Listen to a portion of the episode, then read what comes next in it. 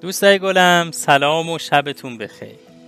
دوستای خوب امروز که قفسه کتاب ها رو داشتم نگاه می‌کردم تا یک کتابی رو براتون انتخاب بکنم که ازش قصه تعریف کنم کتابی رو دیدم به نام زنان پیشرو که داستانهایی در مورد دختران ایران که به یه موفقیت های چشمگیری رسیدن.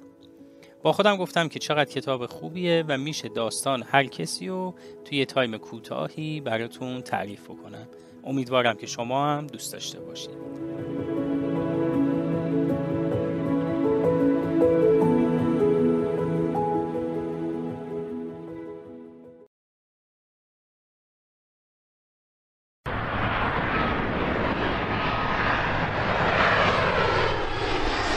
روز بخیر. احمدی هستم خلبان دوم پرواز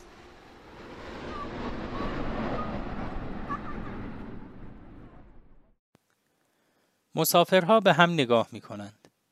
بعضی هایشان تعجب کردند. یک دفعه مادر فهیمه از خوشحالی به گریه می افتد و همه می ایستند و دست می زنند. حتی خانمی بعد از نشستن هواپیما صبر می کند تا او از کابین بیرون بیاید و به او بگوید از اینکه یک زن خلبان پرواز بوده خوشحال شده و انرژی گرفته است.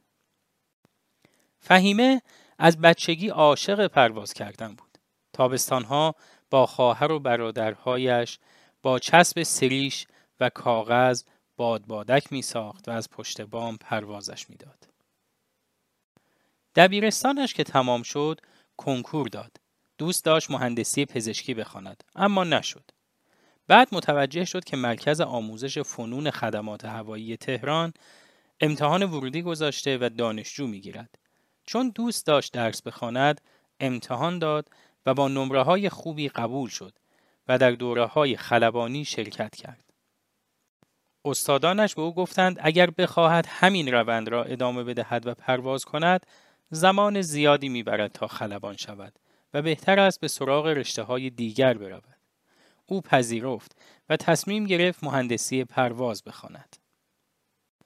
مهندس پرواز باید حواسش به سیستم های هواپیما، بخش سوخت، برق و مسیریابی باشد که اگر مشکلی پیش آمد حل کند. همه از این انتخاب او تعجب کرده بودند چون پیش از او هیچ زن ایرانی مهندس پرواز نبود. این برخوردها به جای اینکه جلوی او را بگیرد بیشتر به او انگیزه داد که رویایش را جدیتر دنبال کند.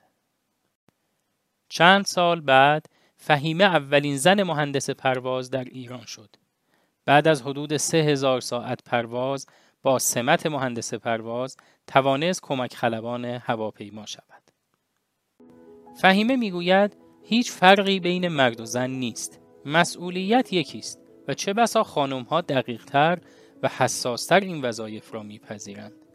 هرچند ما در شرایطی فعالیتمان را شروع کردیم که معلمان خلبان همه مرد بودند.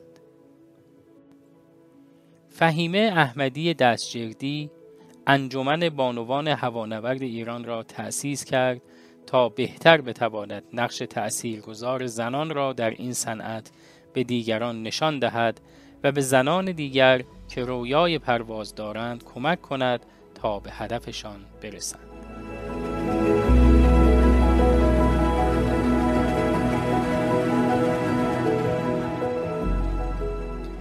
خب دوستای خوب دیدید که این خانوم تونست با رویا پردازی و متحد بودن به این رویاش به سمت قله موفقیت حرکت بکنه و قدم قدم بره تا به اون نقطه ای که مد نظرش هست و خواستهاش هست برسه.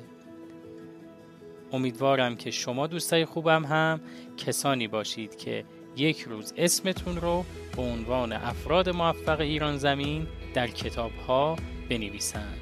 به امید اون روز خدا نگهدارتون.